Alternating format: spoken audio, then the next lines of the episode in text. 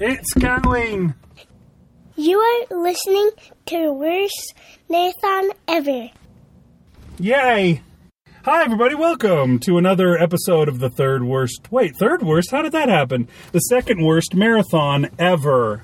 This is Big Anklovich. And this is Rich Outfield. And if for for a second there, was it the third worst? Had we been eclipsed by another marathon? That we, Yeah, there was this marathon that happened in London, but once we started talking, we slipped right back Ah. underneath it again. We had a second, but oh well. so we're we're doing the Pixar rules here. We're in the home stretch. And I keep farting. Oh, I, I wasn't aware of that. You will be. I'm afraid at the end of the last episode, the, all the windows had fogged up in the car. and They're going to fog up doubly quick now, I suppose. It's going to be a brown haze on all the windows. Uh, so today and tomorrow will be our final episodes. Oh, thank goodness. Today we are on rule number 21. Rule number 21 you gotta identify with your situation slash characters. You can't just write cool. What would make you act that way? That's interesting. There are movies where they tried to write cool. And Yeah, they, Will Smith is in all of them. And well, I was gonna say they didn't work, but Will Smith's movies made a damn lot of money in the box office, so people thought it was cool. At least okay, well, give me an example then of a movie where they Oh. wrote cool. I'm trying to think of uh, the one that came to mind is The Lost Boys. People love that. I mean, I'm not one of them. Yeah, But people I- love that. I watched that, and it was supposed to be all cool, and it was like they played the Doors when you're a stranger, faces look up, which should be cool. But Except you for it was the psychedelic furs, right? oh, was it really? Wait, it wasn't who, the who Doors. was it that covered that? I don't know. That makes me like the movie less now. Yeah, it wasn't the Doors version. It was the Oh, superior 1987 version by One of your bands. When You're Strange. Yeah, I, I don't remember who it was. The psychedelic furs. It wasn't the That's a Psychedelic Furs. Canadian band. Stop that. Come on, I want to like you. My wife has that one of their albums. They must have been Canadian. You're wrong. But something like that. Oh, for The Craft. Okay. The Craft is one of those movies where it was just supposed to be cool. And it didn't connect with people. At least not very much. I mean, maybe there's people out there like, oh my gosh, Big Anklevich said The Craft wasn't the greatest movie ever. He's so wrong. Well, there were definitely people that said that about Lost Boys. You know who directed Lost Boys? Person who was just talking in falsetto about him being wrong? Your mom? Joel Schumacher directed that. Oh. So go. Did you say my mom? hey. Sorry, that phrase is no longer cool. What people say now is your face. Do they really? Yeah. Okay, I will make a note of that. I'm one of those middle aged guys now that's writing teenagers dialogue. But the way that actual teenagers talk would be so stupid to my ears that I'd be like, no, I'm, I'm not going to write like that. no. But the way that I write a teenager, it would probably sound phony to the ears of a, a real teenager, unless I do it right. Wasn't there somebody that said that I didn't write teenage dialogue well? In the many, many, many complaints about that story I wrote? There may have been. I don't know. I mean, as long as you're not saying obviously out of date stuff, like golly, Like hella? you could say hella. Nobody says hella anymore. Come on. I saw a thing. They put out a thing on Facebook. Well, they didn't put it out on Facebook. They probably put it on some actual site, and then somebody linked to it on Facebook. But they had gone through and found the specific word or phrase of slang, and they had one for every state in the union. Really? And hella was the phrase for California. And? And what? Well, You're from California. How does that make you Oh. feel? Hella is It- the third stupidest word ever. Okay, let me take it back. I mean, let me let me Let me take you back Let to when I lived in California. go further into the identification. In the paragraph where they talked about it, they said it was a big thing in Southern California. Southern California and Northern California are like New York and Boston. They don't agree with things like that. People didn't say hello where I was from. Of course, it probably hadn't been invented yet because I was a long time ago when I was a young man. They probably all say hella now, I don't know. But yeah, people in Southern California assume that everyone in Northern California follows their lead. They and people in. Northern California just flip them the bird every time they see them. So that's just kind of the way that the thing goes. But uh, anyways, that was just to say somebody must say hella if it's the official word. It's the official word. According Come to this on. magazine, it was. okay, well, I would like you to post a link to that. Well, you can't. I, well, we'll try. But I- Let's see if I can find it. Boy, by the way, talk about white people problems. Trying to find an old Facebook post that somebody put in there and you can't quite oh. remember who did it. It's. Yeah. the hugest time black hole imaginable because you can't ever find it. You can't just do a search like you normally would because Facebook doesn't load everything. Yeah. It makes you go all the way to the bottom and then it loads five more posts and then makes you go to the bottom and loads five more posts. And it loads Oh. it ah. differently every time you go back. And yeah, there are sometimes that you you'll never find it again. Yeah. Like It- okay, I, I know the girl that posted it, so I'm just going to do a search for her. And it was like six days ago, but I read it yesterday. What? that doesn't make any sense, guys. the thing that drives me crazy, and I don't know if you've had this happen to you yet, but you're looking up Facebook on your phone, right? Okay, that's not happened to me yet. Okay, so it hasn't happened to you yet, but this happens to me all the time. I'm looking at Facebook on my phone, and I'm reading an article that's interesting. Uh oh, I know where this is But going. then I'm like, oh, I gotta take a dump or something. So I stop. Well, I guess I wouldn't stop to take it because I could sit there and still read it. We'll say I just had to take a whiz. okay, like like So an I needed man. my hands free so that I could actually point it in the right direction. So I close it. And then when I'm done, I come back, I open up Facebook, and as I go to finish reading, it refreshes. automatically. Automatic. I can't stop. I didn't tell it to. It just refreshes. The article goes away, and my pro, whatever it's called, your news feed or whatever, all those stories have changed too. Every post is different. I don't know who posted the link to begin with. I didn't look to see. And it's gone. It's just totally gone. And I was only halfway through the article. I'm just like, who did it, Scooby? I'm never gonna know. Those meddling kids are never going to solve the mystery. it's, I hate that. I wish I could figure out how to make Facebook not refresh like that for me. It's to the point where I've tried to come up with, like, I, I've thought several times, like, you know what? Because they have a thing where you can save a link. And I've started to think maybe anytime I'm going to click on a link, I just need to save the link so that this stops happening to me because it's driving me crazy. It's really getting frustrating um, What's- in my first world. in your first world problems. I don't do the phone Facebook thing because I have to pay for every minute of internet I use. But the fact that if I looked something up on Facebook on my phone, it's a different Facebook than I would look up at home. You know what I mean? Whereas the the it's all in a different order. And uh, what happened to the thing on the side that used to? Oh, and it's not there. And uh, well, how do I do? I was chatting with somebody, but it's not on there anymore. That kind of thing. Oh, it just sucks because you know sometimes I'll do a search and it'll be like m.target.com, and I was like, what m? That's because it's mobile. It's the mobile version. I say I don't want that. Stripped I down version. I had this at home and I just wanted to call up the same article. I, uh, Okay, um, was there a we, Pixar? were- we were talking about. I had to pull out my phone again. Oh, it was something so that about I could reread the rule, so that I could remember what the hell we were talking. okay, let's see if I can remember. It's, you need to be able to relate to your protagonist, not just write what you think is cool. Does that sound right? Yeah, you're close. You got to identify with your situation slash characters. Can't just write cool. What would make you act that way? Okay, I don't get it. And then these never have anything more, right? No, yeah. The doesn't have an articles don't say, for example, when we Um, were writing Frozone's wife. It's just a list. All I can assume is that yeah, they they you can't. I mean, what's going to make you do the thing that you do? You can't just do it just because it's cool. You know, like we are giving examples of movies where they were just writing cool, and they didn't really have depth to them to make you uh, give a crap later.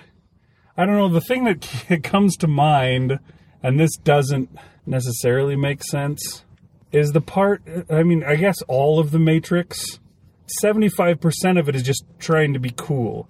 They've got these guys all in black with their trench coats and their glasses, their sunglasses on all the time, even though it's dark.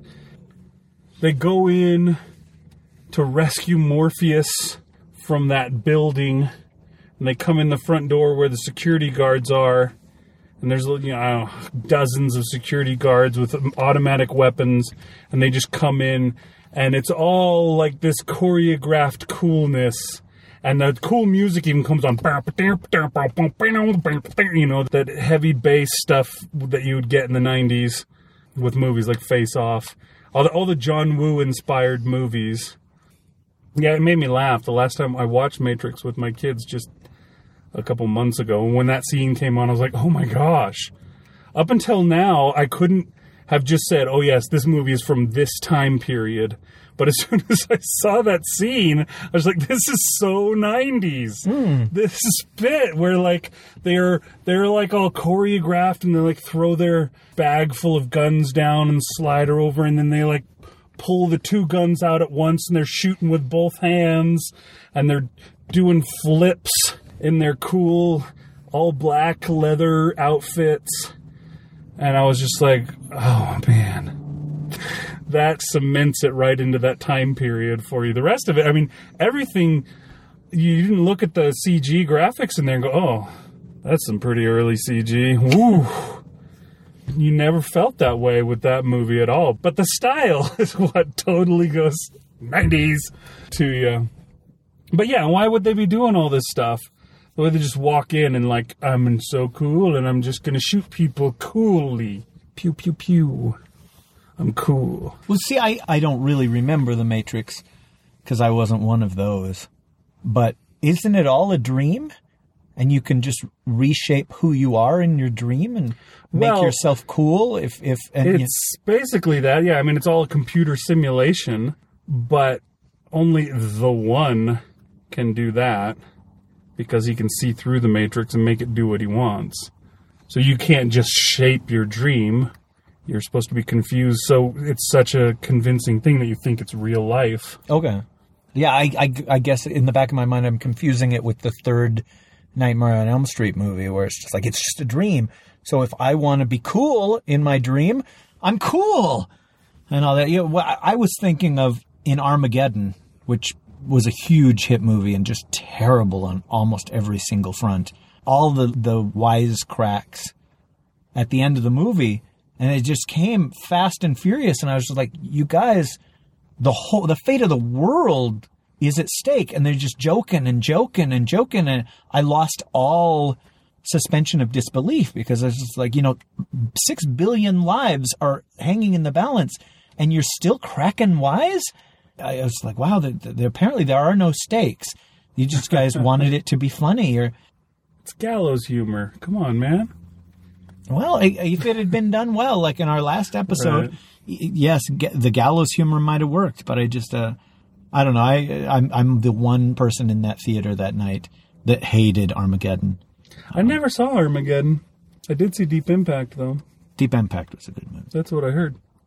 And by I heard, I mean it was the good of those two. Did you not like Deep Impact? I liked it. No, I'm just saying it was the good of the two asteroid movies, is what I'd heard. That's what I meant when I said that's what I heard. Okay. well, see, yeah, this one is hard to talk about because I think I'm not quite covering the the gist of it. I mean, all I'm focusing on is the cool part of that rule, but the important part is the what is it that you have to identify yeah, you with have to the identify with the characters of the situation and figure out what it is that would make you do that so that it seems believable, I guess. Okay, so so you want the character to say these funny lines, but you have to figure out a, a scenario in which you would say them. So it's not just because a cool guy wouldn't. Right? Is am I getting I think so, yeah. See, I'm I'm tripping up on the word cool. Is cool bad? As far as this rule goes, is cool a bad thing? I don't think cool is a bad thing if you can figure out why someone would do it. See, You I, can't just make it cool, but if you make cool make sense, you once said years ago that you knew it was a story written by Rich Outfield if the main character was a loser. That stuck with me all these years. I'm like, oh my gosh, all my characters do do this. But I will often have like his friend be cool or somebody that he hangs around with be cool. So that there's like an obvious difference between me, the character that's based on me, and the character that's based on you. But cool is not necessarily bad. It's they're using the word cool as a euphemism for unnatural, for artificial, probably. for cliched, or uh, something that's not earned, that's not a true emotional response. Is that right? Yeah, I think so. I don't know. It, help me out. Help me understand what this Pixar rule is. Uh, how how do I apply it to what I write? I think you just got to make your characters as real as possible. Make their reactions genuine. You can't have them do something just because the plot needs them to do it. You have to make it be, you know, the, the thing that they would do to make it seem realistic, make it seem believable by uh, making your character identifiable. I don't know if that's the right word for it, but if to identify with that character. So all the way through the story, as you're doing it, you have to make this character somebody that we understand, that we know and we love, and we can see why they would act the way they would. So that when it comes time for them to do whatever it is that they're going to do, be it sacrifice themselves or turn their back and walk away, that it makes sense and that it's believable and people don't go, oh, come on. They're really just going to be cracking jokes the whole time while the world's about to end? But we've all felt that for one thing or another. When when something is not earned, when a character, I, we talk about the show Flash sometimes. I know you, you get frustrated where you're like, why would somebody react that way? That is so out of character. You know what I'm saying? I think you were telling me about that they'd said uh, a certain character always responds a certain way, and it's awful. And then this huge thing was placed in front of them, and she responded in a totally level headed, thoughtful, measured, logical way. way. And you're like, whoa, how, what, wh- who is this? Yeah. And It's not the character we know and hate. I mean, love. And I don't know that that's necessarily what the Pixar rule is, except for you've got to lay the emotional groundwork or truth there so that when she responds in this way that the plot says she has to, it doesn't come out of left field. It's it feels like her natural reaction. Is am I getting it right? Yeah, and I think, you know, they could have made this work if she had grown from one time to the next time. You know what I mean? If they'd done things to where you're like, oh, yeah, she's not the same character that she was before. It's like Han Solo at the start of Star Wars versus Han Solo at the end.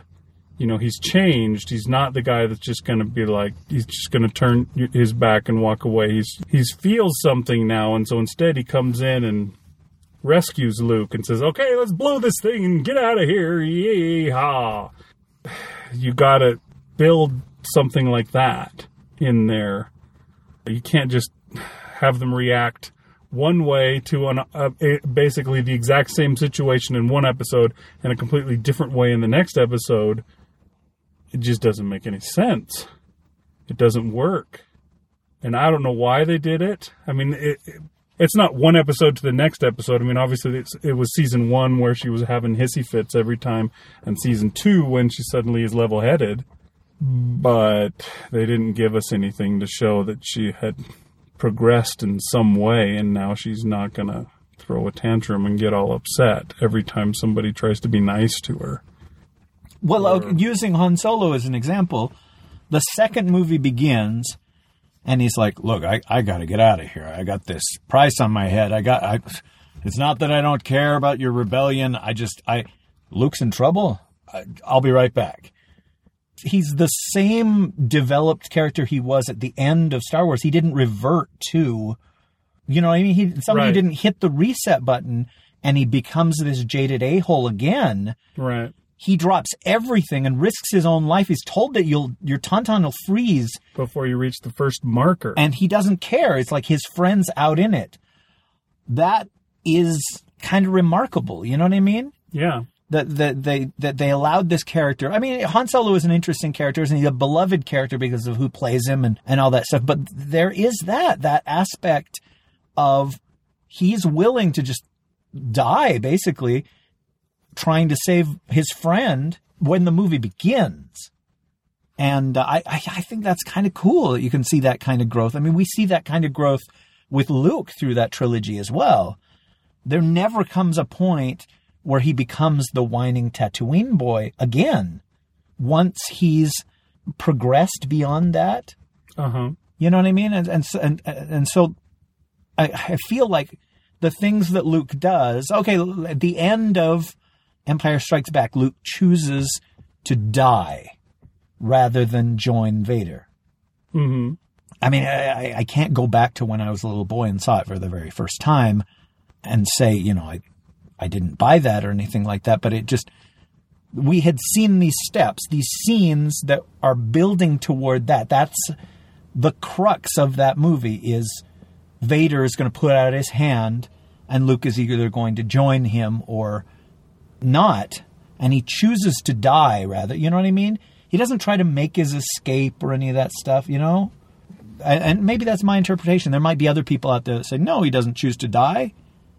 But I think he does because he's learned, you know, Yoda has taught him this stuff, Ben has taught him this stuff, his experience in the cave that he can become what he most despises and most fears has brought him to this point where naturally he's like, no, you know, I, I'll, I will choose the, I'll never the join pit you. and uh, I think that that's kind of amazing. And I, it's just because it's also a a really bold thing for your hero to do. You know, in in Jedi, when Luke actually snaps and he's just going to kick the crap out of Vader, that's the wrong thing. That's that's what the Emperor wants. But they've built, they've set up these dominoes to where you're like, no, I can see him going that way. Yeah. Vader is pushing the buttons. The Emperor is telling him, lash out with your hatred and all this stuff until finally he can't take anymore and he does it. And then he pulls himself back right from the edge, right when it's, you know, the point of no return. And again, doesn't he choose to die rather than give in to the dark side? I mean, I, I we know that the Emperor is going to kill him. But you know what I mean? When he throws away that lightsaber and says, "You know, you failed, Your Highness. I'm a Jedi like my father before me." That's the crux of that movie. That's the pinnacle of that movie. You know what I mean? Uh huh. The emotional, whatever you call it, pendulum. What what's what's the the the joint that everything hinges upon? Anyhow, I, I don't know why. I, I guess I always go back to Star Wars because that's my modern mythology. My you know. Yeah, it's the thing you know better than anything else, probably. Yeah. So you can point out every last little story point and stuff. But uh, okay, but, and and here I have to bring up the negative aspect. But Anakin Skywalker's turn to the dark side feels so much less natural and less earned or less what's the word? Uh, Is it believable that I want? I just the dominoes don't fall right for Anakin's turn because basically he wants to save Padme. He's had these premonitions that she's going to die, and Mace Windu is standing in his way of that. I, I guess. So he cuts off Mace Windu's arm, but because the Emperor has dangled this possibility that you can save Padme. And so he, he hurts Mace Windu. The Emperor kills Mace Windu. Luke falls to his knees and says, I'll do anything you want. And the Emperor says, Go to the Jedi Temple. temple and kill everybody, right? And Lu- Lu- and Anakin does it. Have I been calling him Luke? I mean to say Anakin. You've been calling him Anakin mostly. But that never felt right to me. It, it always felt like he had been manipulated into g- getting to this point and he never really was in charge of his own destiny. He never really made a choice to Yeah, to do to embrace the dark. You know, remember It's in, not like he believes in it or anything. He's just doing it because he thinks. the Emperor says, "Your hate has made you powerful," but I don't think there is a scene like that with Anakin. Where Anakin can feel like the rage or the dark side within him, and he's just like, "Oh, I can see now what I could become," and all that. There- needed to be something like that where he said, "I'm choosing to embrace this destiny instead of the one that was placed before me, instead of what Yoda said or Obi Wan said or uh, Qui Gon Qui-Gon. said." Instead of what Plo Koon said. Hey, none of that. And so for me, that never felt earned. Anakin goes and he kills a bunch of children, but to what end? What does he accomplish by doing that? I, I don't remember the movie well enough, but my memory says nothing. It's not until the Emperor says, go to Mustafar and kill all the separatist leaders or whatever, where Anakin's like, okay, yeah, that'll finish this whole Clone War thing that, you know, the, I'll finish what Obi-Wan and I started by wiping out all these bastards. This one guy, Nute Gunray, wanted my wife's head on a plate for Bosk's sake. So I'll go wipe him out or whatever. That I can understand. For Boss Nass's sake. But there, yes, that's right. you son no thinking you're better than George Lucas. I, I just, yeah, I never felt like A, B, and C came in the right order on that thing, and hopefully that's kind of what this Pixar rule is about. Is, is it has to be earned? Yes, yes, we need to get to C or D, but you've got to have a logical build up. Is it a logical, a true emotional build up to it? I, Yeah, a believable build up. Belie- you have to build the foundation before you can put on the steeple. You can put on the very tippity top. I don't know. Is there something else like a steeple that's at the tippity top? a pinnacle, a spire, a, Okay, a radio antenna. there you go. But the transition between Anakin Skywalker, the chosen one, and Anakin Skywalker, the Dark Lord, has to feel true to you, to what you would do, or at least believable in a, yeah, that I think if those were my options, that's what I would choose as well. And maybe maybe I'm totally wrong, and it's just my own personality is talking. But if I could understand why Anakin does what he does, I would like that movie more. Yeah, I think we talked about in the last one the exercise where you have to take the building blocks of a film you didn't like and turn it into a film that you do like. What's what is it that's the difference? And with those prequels, I think you you talked about Anakin Skywalker, the chosen one, turning to Anakin Skywalker, the Dark Lord. Anakin Skywalker shouldn't have been the chosen one to begin with. It shouldn't have been this immaculately conceived space Jesus that somehow becomes space Satan because it's it's too far to go it seems to me he should have started like Luke who is just a everyday kid someone you can relate with like this rule says you know you need to be able to relate with your character so that you can understand why they would do it because you need to know why you would do it and that I think might be mistake number one that they made. Why did they go there? Because I don't know who would have thought. Well, does that ever come up again? I don't think they mention the chosen one thing in episode two at all. And the only time it's mentioned in episode three is when Obi Wan says, You are supposed to be the chosen one. Finish the sentence. You were supposed to bring balance to the force, not plunge it into darkness. Wow, that's awful. That's not really the line, is it? Yes, it is. At least I think it is. I don't know. I haven't watched that movie in a long time. You were the chosen one! It was said that you would destroy the Sith, not join them! Bring balance to the Force, not leave it in darkness! Okay, why? What does him being the chosen one bring to the table? Except for, is that a reason why Qui Gon would take him and think that he could be trained by the Jedi Council or accepted by the Jedi Council? Is it? I don't think it brings it's it's uh, we've talked about this too in this marathon the crutch of the prophecy every movie had to have a prophecy of some sort Neo was prophesied to be the one why there's a prophecy at all in some futuristic sci-fi computer movie I don't know. It doesn't make any sense, but it, it was like the thing that you had to have.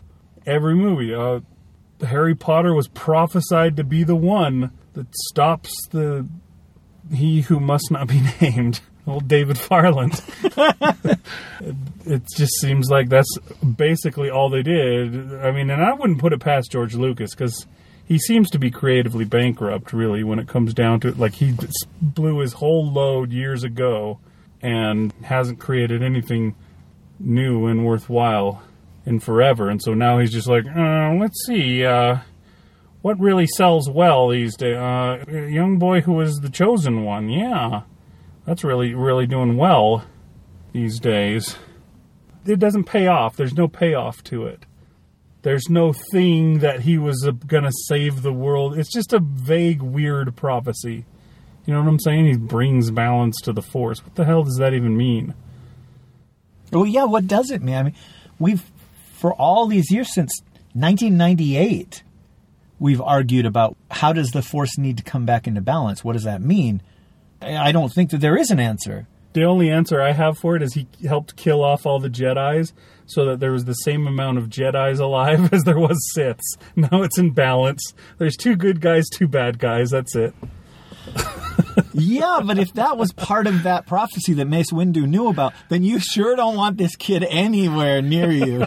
Like you realize, of course, this kid's prophesied to kill a whole bunch of. Well, he just cuts off my arm, but all the rest of you he killed.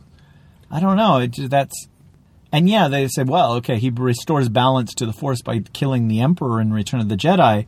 But what does balance mean? Now there's no more Dark Lords? Now there's no more practitioners of the dark side? How is that balance? I don't understand that. I guess balance is one of those words that white cisgendered people can't use. Sorry, let me rephrase. Balance is a hard word I don't know. because balance seem, seems to mean there's equalness on both sides. Right. So, Equality is that the word? Yeah, so it does uh, does seem like him killing off all the Jedi means he fulfilled the prophecy. but I, I, I see. I don't think it it means anything. It was just some crap. They're like, yeah, that sounds like a good prophecy. We don't mean to fulfill it ever, so who cares? We'll just make up something. But it's not like the Harry Potter prophecy where he's prophesied to, you know, to kill the Dark Lord or While whatever. both live, neither can survive, or something like that, right? Something, yeah, it was something like that. I mean, that prophecy has an end to it. It can be fulfilled. This one is just a vague nothing. It's like what palm readers tell you, you know, when you go somewhere and they're like, "Oh, um," or like those people that tell you that they, they, I, I feel a, a presence here. There's, there's a, there's a spirit in the room. It, it's someone beloved to you and they wait until you go, oh, my mother? Yes, I think it's your mother. You know, it's one of those kind of things where they, it doesn't mean anything. They're just waiting for you to fill in the blanks. So it's a piece of crap, in other words, and, and it's a bad story crutch that I still hate, even though we just talked about this. It was weeks ago for us, but everybody else only heard it a few a few days ago. So we're retreading things, but. Um, Well, since the last time we did this dang thing, that last Star Wars trailer came out, and Han Solo becomes this Obi Wan type character that says, "The Jedi, the dark side, is all true," and it's hard to reconcile that Han Solo with the one from my childhood, who was like, you know. Hokey religions and ancient weapons are no match for a good blaster at your side, kid hopefully in that movie it feels earned that he's grown to this point. You know what I mean? Because he ceases to be Han Solo if he becomes that character in in my mind, and uh, I I don't know. Maybe he's going to be that way from the very moment we meet him in episode seven. It has been dozens upon dozens of years since that happened, and he's lived his life with a couple of Jedi types since then, so I can see him eventually becoming a believer.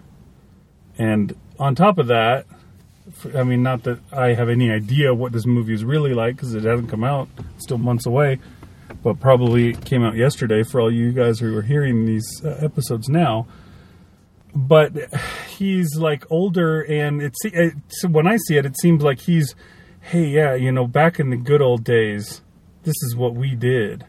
You kids may not know about this but you know it's like chris tucker is Wait, saying hey no really guys i used to be a big star. You wouldn't believe it but I, I, w- I made so much money in 1999 and 2000 seriously I've been living off that money ever since then. Can't You you, do it in a Chris Tucker voice? I can't. Can't you say, Do you understand the words that are coming out of my mouth? I made so much money. You would not believe it. It's true. I'm Michael Jackson. You're Tito. Yeah, I- I- that's a super dated reference. But if you're an old man like me, that was spot on, Chris Tucker. okay. But yeah, I mean, it's it's it kind of seems like maybe that's his thing a little. I don't know. How have no Han. Solo is like Chris Tucker by B.D. Anklevich. It's just uh, it's. I don't know. I mean, we'll see what is going on. It, that does seem like a funny bit of role reversal. But yeah, that's another thing. Oh, just when you say that, just that line, it it makes me think. Oh man, did they blow it with those stupid prequels? Ancient weapons. If a lightsaber is an ancient weapon, and this happened what seventeen years ago? Seriously? Like, are we calling an F 16 an ancient weapon now because it came out? I mean, that's older. We're calling a stealth bomber an ancient weapon. yeah, seriously, that's basically what he's doing. Oh, gosh. There should, you know, the, the Republic should have collapsed 200 years before, and the Jedi have just been like the Sith, you know, there's only like two of them at a time still surviving in, in Dagobah somewhere by themselves. Well, it may be that that's what's happened in the 30 years since Return of the Jedi.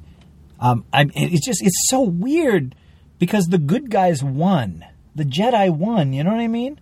Whereas in the prequels, the bad guys won. So you can understand maybe all talk of Jedi or all talk of you know the old Republic could have been squashed because all right, let's say the Nazis, the Third Reich won, and by the 1950s no young people remember what it was like before. Every part of the world is part of the Third Reich now, No, and they control. people, but but uh, but they control what people understand, what people know, what pe- what the history books say. slightly older people do know.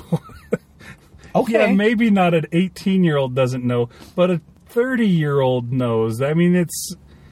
I don't know. It's just a, it, it's silly. No, no, you're you're right. I, I'm I, I sounded like I was defending the prequels, but I'm just saying, after 30 years, something has happened, so that people don't believe that the Jedi ever existed, and all that, and and so I I I can't wait to find out what it is. I'm a little afraid because there's only one or two bad things that could happen for people not to believe in Jedi anymore after Return of the Jedi.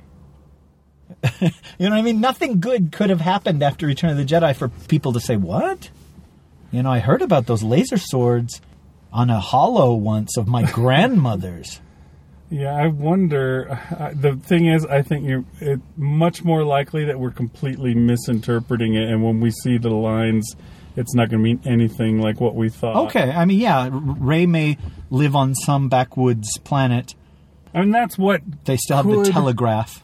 that's what could have happened is okay we freed everyone from the empire what's going to happen when you free is the empire just going to tra- you know magically transition back into the old republic just as likely it could splinter into a million I, I don't know how many systems there were, a thousand separate independent systems that just live on their own and aren't governed by one huge overarching thing.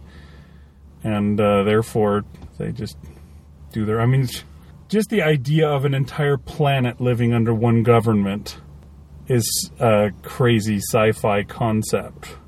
Not if the Axis powers win World War II. It's still a crazy sci fi concept because, yeah, the Axis powers, okay, yeah, they control Europe. There's still so much of the world that didn't even smell the gunpowder in World War II.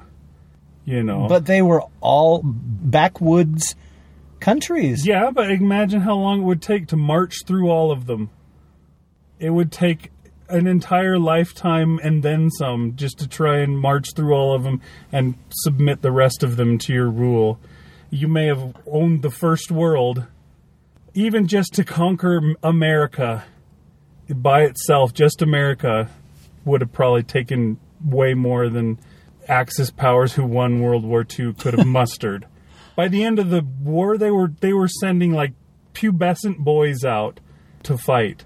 They Okay, had I- nobody left. They killed everyone off. Yes, but all it takes is one technological breakthrough with splitting the atom, and Germany rules the entire planet through terror.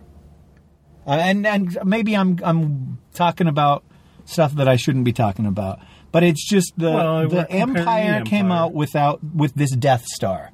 Fear will keep the local systems in line. Fear of this battle station. Once news spreads of what happened to Alderaan, then suddenly, I mean, it's it's weird because Alderaan is destroyed, and instead of scattering, the Rebel Alliance comes together and is like, we're going to risk everything to take this thing out. But it could so easily have gone the other way, and it's just you know they all became cowards. They all became self-interested. They all have their own planets that they don't want to become asteroid fields out there in, in space. I don't know. I, I feel like I've, I'm talking about stuff that we that has nothing to do with Pixar rules. Oh, of course you are. We're long, far distant. I, I think we made our point about the rules, and now we're just talking. We're just quibbling over details that have nothing to do with it at this point. Okay, well, I, hey, I apologize on that. Yes, when we see uh, episode seven, all of that stuff will make sense, unless it's a line like you speak of the prophecy of the one to return balance to the force. You think it's this boy? and then it never makes sense. Or unless it's like that bit from the Men in Black trailer where he has the, the gun or whatever, and then and then you watch the movie and it, it's not even in the movie. It was like something they cut out. No, I think it was made just for the trailer. Yeah, maybe even made. to- Yeah, it was just one of those things that doesn't even appear. It's it's complete gobbledygook. It's not even in the movie. Just something to get the fanboys a little stiffer. Oh, can you imagine how evil J.J. Abrams would have to be to just on the day he has them do a bunch of different dialogue that's just for the trailer to mislead the fanboys that are going to pour over every single. I wouldn't put it past him. He's kind of like that. He's all about controlling that message that's going out. Ah, you who are listening to these episodes are are laughing at how you guys were talking with anticipation about episode seven. Well, that happens. We've done that about many things. Go back through the archives, you'll see. Okay, we're going to call this quits. End the episode. And then we'll be back tomorrow with the final episode of the second worst marathon ever. Yeah, and if it's anything like today's episode, it will be the worst marathon ever. Yeah, we may supersede the worst marathon. We we did slip down to third worst marathon for all all of like a minute. The thing was, I wasn't even paying attention. I don't know what we did to, you know. I think it was just because we hadn't started talking yet at, at Oh. po- that point in that marathon. All right, see you next time, folks. Good night. That Gets My Goat is released under a Creative Commons Attribution, Non Commercial, No Derivatives license. So you can give it to anyone, but you cannot change it or make money off it. Believe me, we know that from experience. I'm one of those middle-aged guys now that's writing teenagers dialogue, which I'm sure is laughable to real teenagers. But I am, I in my mind, I'm still young, and so I think. But, but see, like I would never use the word sick in place of cool because that, even though people have been doing that for 20 years, it's still so it stupid. you were actually a teen. no, no, they weren't. they have not. You just haven't gotten with it yet. Okay, well, let me cut that part out.